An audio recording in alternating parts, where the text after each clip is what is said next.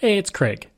I just wanted to let you know that you can listen to Canadian History Ehx early and ad free on Amazon Music, included with Prime. Why take one vacation with the family when you could take all of them? With Royal Caribbean, you don't just go to the beach. You visit a private island and race down the tallest water slide in North America. You don't just go for a road trip. You ATV and zip line through the jungle. You don't just go somewhere new. You rappel down waterfalls and discover ancient temples. Because this isn't just any vacation, this is all the vacations. Come seek the Royal Caribbean. Ships Registry Bahamas. Hey everyone, Craig Baird here. Before I begin today's story, I want to take a moment and ask that you check me out on Patreon at www.patreon.com slash CanadaEHX. There are several tiers with great benefits – from ad free content to t shirts and other cool stuff. And if you're a fan of Canadian History Ehx, make sure you check out my other shows, From John to Justin and Canada, A Yearly Journey. And don't forget, you can also donate directly to the show at www.canadaehx.com. It helps keep this show going. All right, on with the show. A listener's note the following episode contains coarse language, adult themes, and content of a violent and disturbing nature, and may not be suitable for everyone. Listener discretion is advised.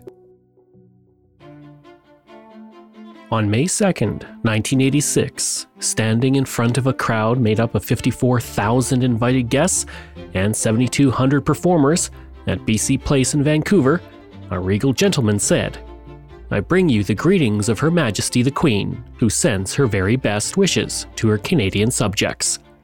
As the crowd waited, he concluded with So, ladies and gentlemen, together with my wife, we have the greatest pleasure in declaring Expo 86 officially open. With that, the crowd cheered as seven years of planning and construction came to an end. It was the first time Vancouver welcomed the world, but certainly would not be the last. For the next 164 days, 20,111,578 people came through the gates of Expo 86, including one six year old boy who had traveled in a motorhome with his family from Kamloops and was visiting Vancouver for the first time. I was that boy. I'm Craig Baird, and this is Canadian History Ehx.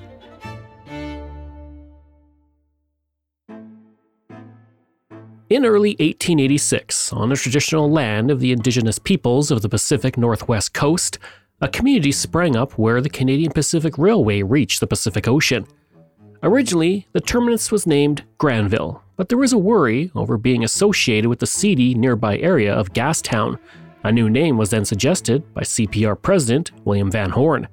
He chose Vancouver, believing that no one in Toronto or Montreal knew where Granville was but they knew Vancouver Island, which had been named for Captain George Vancouver, who had come to the area in 1792. The name change gave the new community on the lower mainland instant name recognition, and the rebrand was so highly successful that within a month, hundreds had already moved to the community. On April 6, 1886, the city of Vancouver was incorporated. Two months later, the entire city burned to the ground within 25 minutes, leaving 21 dead. You'll remember I covered that terrible event on my episode, The Great Vancouver Fire. For the next century, Vancouver grew to become one of the most important cities in Canada. By the time the late 1970s rolled around, the city was being noticed internationally. The NHL added the Vancouver Canucks in 1970, and the Beachcombers were showing viewers all over the world the unique natural beauty of the area. And while Vancouver was gaining recognition, Eastern Canada was the preferred location when it came to major events. The first Canadian World's Fair had been held in Montreal in 1967, followed by the Summer Olympics in that same city in 1976. The only major sport competition Vancouver had seen over the previous two decades was the 1954 British Empire and Commonwealth Games, and that was a relatively small affair with only 24 nations and 662 competitors. Knowing that the Vancouver Centennial was approaching, then BC Minister for Recreation and Conservation, Sam Bawlf, put forward a proposal for Vancouver to host a World's Fair to celebrate that 100 year anniversary. The idea gained traction, and in June 1979, a formal application for a World's Fair called Transpo 86 was submitted to the Bureau International d'Exposition in Paris. In November 1980, the plan was approved, and work began on the biggest event Vancouver had ever hosted to that point. World's Fairs first appeared in 1791 in Prague, where the first World's Fair was held to celebrate the coronation of Leopold II as the King of Bohemia. Other countries began to see World's Fairs as opportunities to highlight the accomplishments of the nation and gain prestige. World's Fairs became a regular event after Paris in 1847, with London, New York, Philadelphia, Barcelona, and Chicago all hosting a fair by the end of the century. It was for the fair in Paris in 1889 that the Eiffel Tower was built, and in Chicago, the latest inventions were showcased, including the first movie camera, searchlights, switchboards, and induction motors. Prior to the growth of the Olympics as a showcase for a country, nothing was bigger than a World's Fair. This would be the second World's Fair held in Canada, the third held in the Pacific Northwest of North America, and to date, the last to be held on the continent. With the name Transpo 86, Organizers felt it gave the image of a trade fair for transportation, rather than a World's Fair. And in order to eliminate the association, the name Expo 86 was chosen. This not only created a simple brand, but it also connected it with Canada's last World's Fair, the highly successful Expo 67. And almost from the beginning, Expo 86 was compared to Expo 67 in Montreal. Held during Canada's centennial year in 1967, the Montreal Expo became a landmark moment in Canadian history and became one of the most successful World's Fairs of the 20th century. Its legacy is remembered warmly by the 50 million people that visited Expo 67 at a time when Canada's population was only 20 million. I covered the fascinating history of Expo 67 earlier this year on the podcast, so be sure to check it out. Meanwhile, at Expo 86, for organizers, they were constantly compared to the Montreal event, and this left them feeling like they were overshadowed by their more famous and successful older brother. But the theme for Expo 86 would be World in Motion, World in Touch. And the theme was shown in the logo, which featured three concentric circles using the figures 8 and 6 intersecting to represent transportation by land, sea, and air. Three years after Vancouver was officially awarded the fair, construction began in October 1983 at False Creek when Queen Elizabeth II started a concrete mixer on the site of what would become the Canada Pavilion. False Creek was first named by Sir George Henry Richards, who was with the Royal Navy, and he was conducting a survey of the lower mainland from 1856 to 1863. And while traveling along the south side of Burrard Inlet, Richards believed he had traversed a creek Upon realizing his error, he named the inlet False Creek. Now, construction may have technically started on the day the Queen started the cement mixer in 1983, but due to a labor dispute, all progress was halted for five months. When construction eventually began, 10,000 people were employed, and it helped reverse the recession that British Columbia was in. Throughout Expo 86 itself, over 80,000 people were employed, and it reduced the entire unemployment rate of British Columbia by 2% from 1984 to 1986. Now, the groundbreaking of BC Place had taken place in April 1981. Two years later, it opened to the public, and it was here that the opening ceremonies of Expo 86 would be held. From that day onwards, BC Place has been a part of all major sporting events and concert events in the city including the opening ceremonies of the 2010 Winter Olympics. As opening day in 1986 approached, Expo organizers hoped that 20 countries would sign on. By 1985, 33 countries pledged to participate, exceeding all expectations. Those countries would be featured along with six Canadian provinces, two US states, and 14 corporations. Now, while unemployment was down and Vancouver was ready to step onto the spotlight, onto the international stage, there was a dark side to Expo 86. Why take one vacation with the family when you could take all of them? With Royal Caribbean, you don't just go to the beach. You visit a private island and race down the tallest water slide in North America. You don't just go for a road trip, you ATV and zip line through the jungle. You don't just go somewhere new. You rappel down waterfalls and discover ancient temples. Because this isn't just any vacation, this is all the vacations. Come seek the Royal Caribbean. Ships Registry Bahamas. It's only a kick, a jump, a block. It's only a serve. It's only a tackle, a run. It's only for the fans. After all, it's only pressure. You got this. Adidas.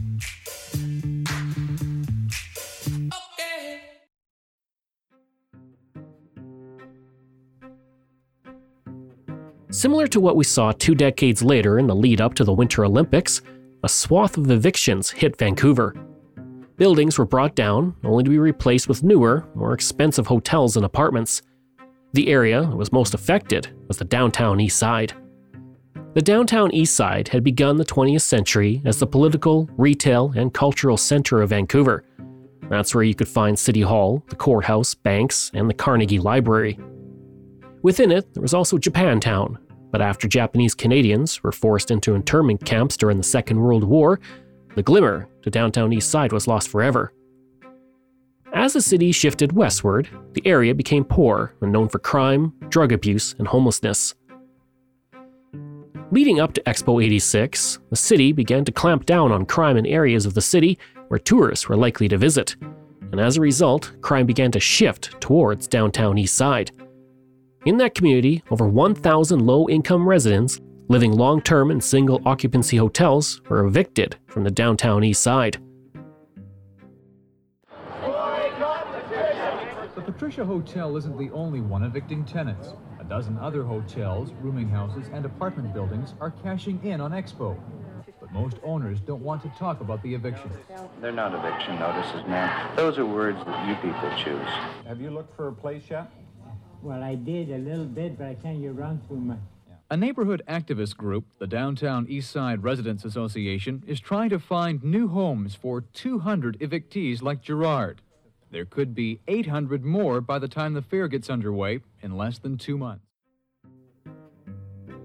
Many were only given a day's notice, and because they lived in hotels rather than apartment buildings, they were not protected by rental laws. Olaf Solheim was one of those people. He had lived at the Patricia Hotel for decades. He was only given one week's notice before being evicted. And although he found a new home, he became depressed, stopped eating, and was dead within a month of his eviction. Speaking about his death, Vancouver's chief medical officer, John Blatherwick, said, He'd been moved from where he was to a place he didn't want to be, and he simply lost his will to live, and he died. Mayor Mike Harcourt said he hoped provincial laws would be changed to protect residents, but the government refused to amend the British Columbia Innkeepers Act. Expo 86 had an initial budget of 78 million, but by the time opening day arrived, expenditures had reached 802 million. And despite being 10 times over budget, it was clear the event was going to be a major success. By opening day, nearly every hotel in the city was booked from June until August, as these were the biggest months for Expo. Most Canadians and international visitors made the trip during the summer holidays with their children. Many visitors would travel up to 90 minutes from their hotel to get to Expo. Then, on May 2, 1986, it officially opened to the public, and Expo 86 kicked off, with a lot of people waiting in lines. They let the people into the fair long before the official opening this afternoon. In spite of the wet, cold weather, several thousand came out to try to get into early morning lineups. And there were lineups at the Soviet Pavilion, at the Australian Pavilion.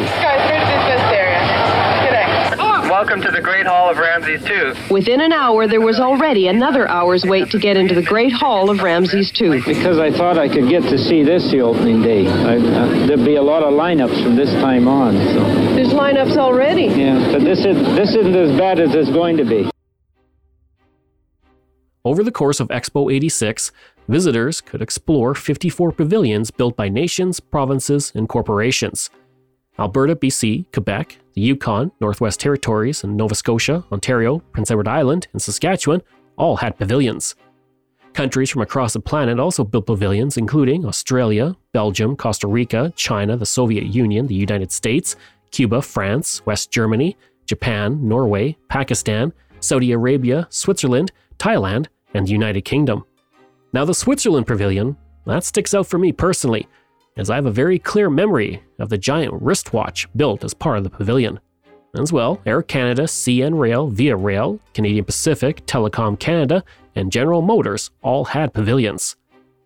And if all of those pavilions weren't enough, there was also the Great Hall of Ramesses II, the 1880s era railway roundhouse, filled with steam locomotives, and an exhibit of great Norwegian explorers. Now, both the Soviet Union and the United States chose ill timed themes for their pavilions for Expo 86. The United States focused on the country's space industry, but it opened only a few months after the January 28, 1986 Challenger disaster that killed all seven crew members 73 seconds after it launched from Florida. And the Soviet Union's pavilion celebrated its space industry and the nuclear industry. And one week before Expo 86 opened, the Chernobyl nuclear disaster occurred in what is now Ukraine. The disaster was caused when a routine shutdown of a nuclear reactor was conducted. A design flaw resulted in the rupture of fuel channels, leading to an eventual nuclear meltdown at the facility. The disaster killed less than 100 people initially, but it's believed the long term effects killed upwards of 16,000 to 60,000 people in Europe. As for its space industry, there was a huge statue of the world's first person in space, Yuri Gagarin, with his arms outstretched, towering over the entrance to the pavilion. Other pavilions at Expo 86 were wonders of engineering at the time. The Japan Pavilion featured a detailed 10,000 square foot model with 5,000 moving pieces of a coastal city of the future. The Czechoslovakia Pavilion featured an audiovisual symphony that blended the old and the new of the nation through technology and aesthetics. And the pavilion for Ramesses II, it had 67 artifacts dating from 1290 to 1224 BC. And for it to be featured in Vancouver, a $35 million insurance policy against theft and damage was placed on items in that pavilion. Canada's pavilion was one of the largest ever built by Canada for a World's Fair. It featured 120,000 square feet of space and cost $280 million. Designed to be sleek like a luxury liner with a roofline that featured five towering sails, visitors were treated to comedy sketches, a circus, and other performances in the Great Hall. The wondrous New Worlds exhibit in the pavilion featured a vision of Canada in four dimensions space, the atmosphere, undersea, and the Arctic. Within the Celebration Theatre, patriotic films played almost constantly, on one wall, 108 stacked monitors create the largest ever designed audiovisual presentation to that point, projecting images of sailing, flying, and blasting into space. But one of the favorite exhibits for visitors to the Canada Pavilion was the robotic arm that folded paper airplanes and launched them into the air. Saskatchewan's pavilion was a 10 story tall mirrored grain elevator, which proved to be one of the most striking architectural sights at the expo, especially as the sun shined off of it. Visitors to the pavilion were whisked to the top to get a panoramic view of the expo grounds. The ride down simulated, using monitors, the descent into a potash mine deep below the surface. And the latest in technology was showcased at Expo 86, and General Motors Spirit Lodge used a holographic effect to create a First Nations elder speaking about freedom of movement. Highway 86 was a massive sculpture by James Wines. He's an artist and architect who specialized in environmental design, since 1969, he had lectured in dozens of countries on green topics, and over his career, he has designed more than 150 projects in 11 countries, including his Expo 86 exhibit, Highway 86. It comprised 200 real vehicles frozen in time and space on a roadway that visitors could walk on. Another memory I have of visiting Expo 86 was of those vehicles, ranging from bicycles, motorcycles, planes, and vehicles painted in silver, frozen in time. This artwork was 40 feet wide and 700 feet long, spanning the entire expo site.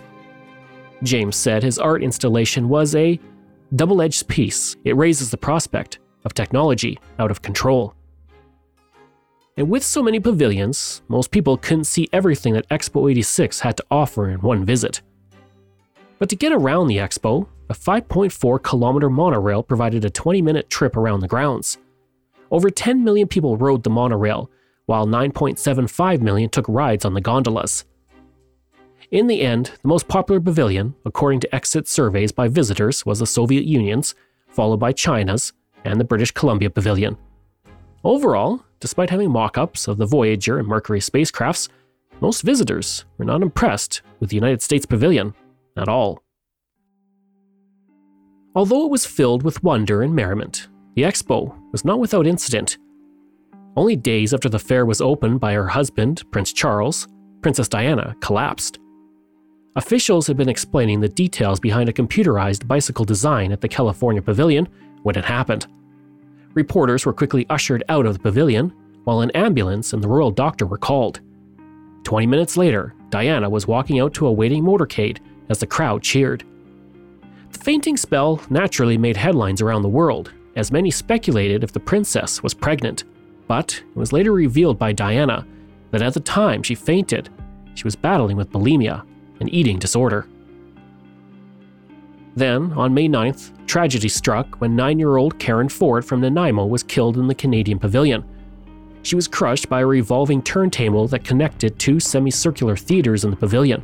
These theaters allowed spectators to lean on a padded support to watch one film, and then the circular platform rotated 180 degrees to allow visitors to view the second presentation in the adjoining theater.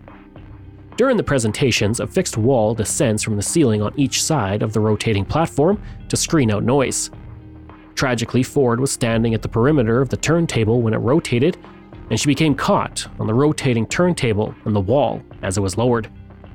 Expo officials called it a freak accident, but a coroner's jury deemed it a homicide due to the poor safety measures being in place. The revolving table would be shut down for some time before it reopened the first week of June with new safety measures, including an automatic shut-off device. Karen's family sued Expo and the companies that designed the theater, and the family was offered $100,000 to settle, but they refused, calling it a slap on the wrist for the mistakes that killed their daughter. But that wasn't the only controversy to befall the Expo. Sammy the Sea Lion was a wild seal named by Expo employees when his antics off the fair's waterfront drew the attention and adoration of millions of Expo visitors. He emerged one day from False Creek to sun himself on a boom boat and was immediately a fan favorite. Unfortunately, an SPCA official shot the 600 pound sea lion after receiving reports that he was sick and about to die. It was called a mercy killing, but resulted in a huge public outcry and led to the suspension of the official and a government investigation into the matter. On September 16, 1986, an 11 page report was issued, and it found there was no clear areas of responsibility for the care or disposal of sea lions, sick or healthy. The Vancouver SPCA would apologize for the incident, and the official, Bob Gordon, took full responsibility and would return to work on September 15th. The entire incident was not easy for him, as he had worked for the SPCA since he was eight and was an animal lover who rescued ring necked doves, dwarf rabbits, and a box turtle he named Rochester. And after the initial outcry, Gordon was commended by the media for never shying away from the controversy or the public. One of the lasting legacies from Expo was the SkyTrain. The first line was built to partially help transport visitors to the site, and construction began in 1982. The service officially opened in December 1985. To show visitors where the station was located from anywhere on the expo grounds, the world's tallest freestanding flagpole, rising to 282 feet with a 944 square foot Canadian flag on top, was built. Since Expo, the SkyTrain has become the most important part of Vancouver's transit system, with the line extending six different times. Today, over 500,000 people ride the SkyTrain each day, and the service still uses its original 1985 86 fleet of trains. And if the monorail and the SkyTrain weren't enough, rides were also a big part of Expo 86. By far, the most popular ride was the Scream Machine. This roller coaster included two 360 degree loops and a corkscrew turn. An average of 11,500 people per day waited for hours to ride the roller coaster. And each day, an average of 11,500 people waited for hours just to ride this coaster. Now, for those who visited Expo 86, if they were lucky, they may have seen the event's mascot, Expo Ernie. Rather than someone in a giant foam suit, Ernie was a remote controlled robot that could interact with visitors. The idea for Ernie came about when Expo 86 Commissioner General Patrick Reid saw a robot at an American airport and thought it would be a great mascot. Responsibility for its design and construction fell on Ken Larson, who built Ernie, operated him, and provided the voice. Larson described himself as a freelance actor from Florida, and he refused to have his picture taken because he felt Ernie should remain a robot in the minds of the people. Larson would leave the post of handling Ernie in 1985 when he moved back to Florida to work on acting and film production work. With Larson gone, Craig Wheeler, a 22 year old acting student, took over operation from Ernie. Leading up to the big event, Ernie was a world traveler, Throughout 1982, he spent six months at the Canada Pavilion during the Knoxville World's Fair, followed by visits to Asia and Europe to promote Expo 86. He also toured through Canada and the United States, but not without hiccups. One hiccup occurred in September 1984 when Ernie stopped working at the Seattle Center to launch ticket sales in the United States. In the incident, Ernie fell face down on the podium and had to be pulled off stage by Wheeler as the crowd watched. During Expo 86, Ernie became uh, Where's Waldo for visitors as they tried to find him among the tens of thousands of people visiting the fair each day. To make things easier eventually, he wound up in a dedicated spot in the kids' area underneath the Cambie Street Bridge. And after Expo 86 finished, Ernie retired to a quiet life when he was purchased by Expo chairman and billionaire Jimmy Pattison for $53,000 at a post fair auction. Expo would officially close on October 13, 1986. Vancouver had welcomed over 22 million visitors, which was less than half of what Montreal welcomed in Expo 67. But that isn't as bad as it appears. The world had changed, and the importance of World's Fairs fell between Expo 67 and Expo 86. Vancouver actually drew double the visitors the Knoxville Fair did in 1982, and three times what the Louisiana World's Fair did in 1984. Organizers of Expo 86 also hoped 13.7 million people would attend, and they far exceeded that expectation. Visitors spent $94 million on food and ate 4.2 million hot dogs and had enough cotton candy to fill up half of BC Place. And while the event cost 802 million and brought in 491 million in revenue, meaning it had a 311 million dollar deficit, it generated about 3.7 billion dollars for the Canadian economy and many parts featured in Expo 86 became permanent fixtures in communities across Canada. The world's largest hockey stick is now in Duncan, British Columbia, next to the local arena. The Inukshuk, which was on display at the Northwest Territories Pavilion, was relocated to English Bay Beach in 1988. It also served as the inspiration for Vancouver's Winter Olympics logo two decades later. The Folk Life Pavilion became Folk Life Village on Gabriola Island and now serves as a shopping center. Other pavilion structures were disassembled and reconstructed for industrial use across the lower mainland. The log flume ride was shipped on 16 semi trucks and installed at Upper Clements Park in Nova Scotia. The Canada Pavilion is now a major convention center in Vancouver, and it's also where the cruise ships dock. As for Highway 86, Wines would attempt to raise $1 million to have the 200 vehicles cast in solid metal to preserve them. Unfortunately, it was not able to raise the money, and the disposal division of Expo 86 sold the vehicles for a total of $70,000. The entire event continues to be seen as a huge success for Vancouver, and it made the city a destination with global recognition. It also directly led to Vancouver hosting the 2010 Winter Olympics. In fact, part of the original Expo Center was redeveloped to become part of the Olympic Village. However, all of this came at a price, a very high cost of living and it led to the current affordability crisis that persists in Vancouver, where even the smallest house can sell for over $1 million. And you can trace its origin to when the world first took notice of Vancouver and high priced developers began to move in. Downtown Vancouver saw its population rise from 6,000 in the 1980s to over 43,000 by 2006. And due to the affordability issues, which began in the 1980s, some call Expo 86 the moment when Vancouver sold its soul. The legacy became the inspiration for the song False Creek Change by Vancouver indie band Said the Whale. The song goes False Creek changed in 86. the year Expo exploited her shore. It's been 22 years laying down bricks. There's no room for me here anymore. Now that's the end of the story and legacy of Expo 86. But there's one more thing you should know about a corporation's floating restaurant that still struggles to find a home. Let's take a journey back to 2003. Canadian teen sensation Avril Lavigne was topping the charts and turning the music industry upside down. But what if I told you that the Avril Lavigne we know and love might not be the same Avril? What? Did Avril die? Was she replaced by a doppelganger? I'm Joanne McNally, and I'm doing a deep dive into a notorious internet conspiracy. Who replaced Avril Lavigne? Listen wherever you get your podcasts. Does Monday at the office feel like a storm? Not with Microsoft Copilot. That feeling when Copilot gets everyone up to speed instantly? It's sunny again. When Copilot simplifies complex data so your teams can act, that sun's shining on a beach. And when Copilot uncovers hidden insights, you're on that beach with your people and you find buried treasure. That's Microsoft Copilot.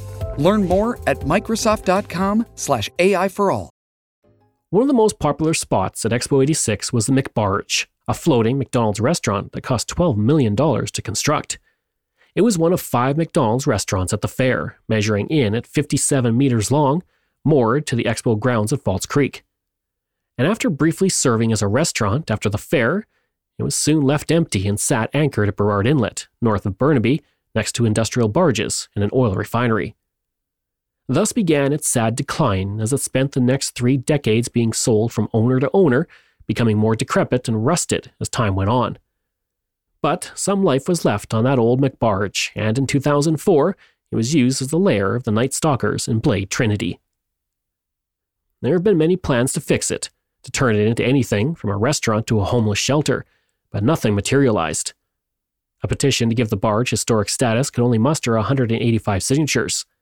And then in 2015, it was moved to Maple Ridge, and to this day it sits as a lonely and decaying relic of the last World's Fair to be held in North America.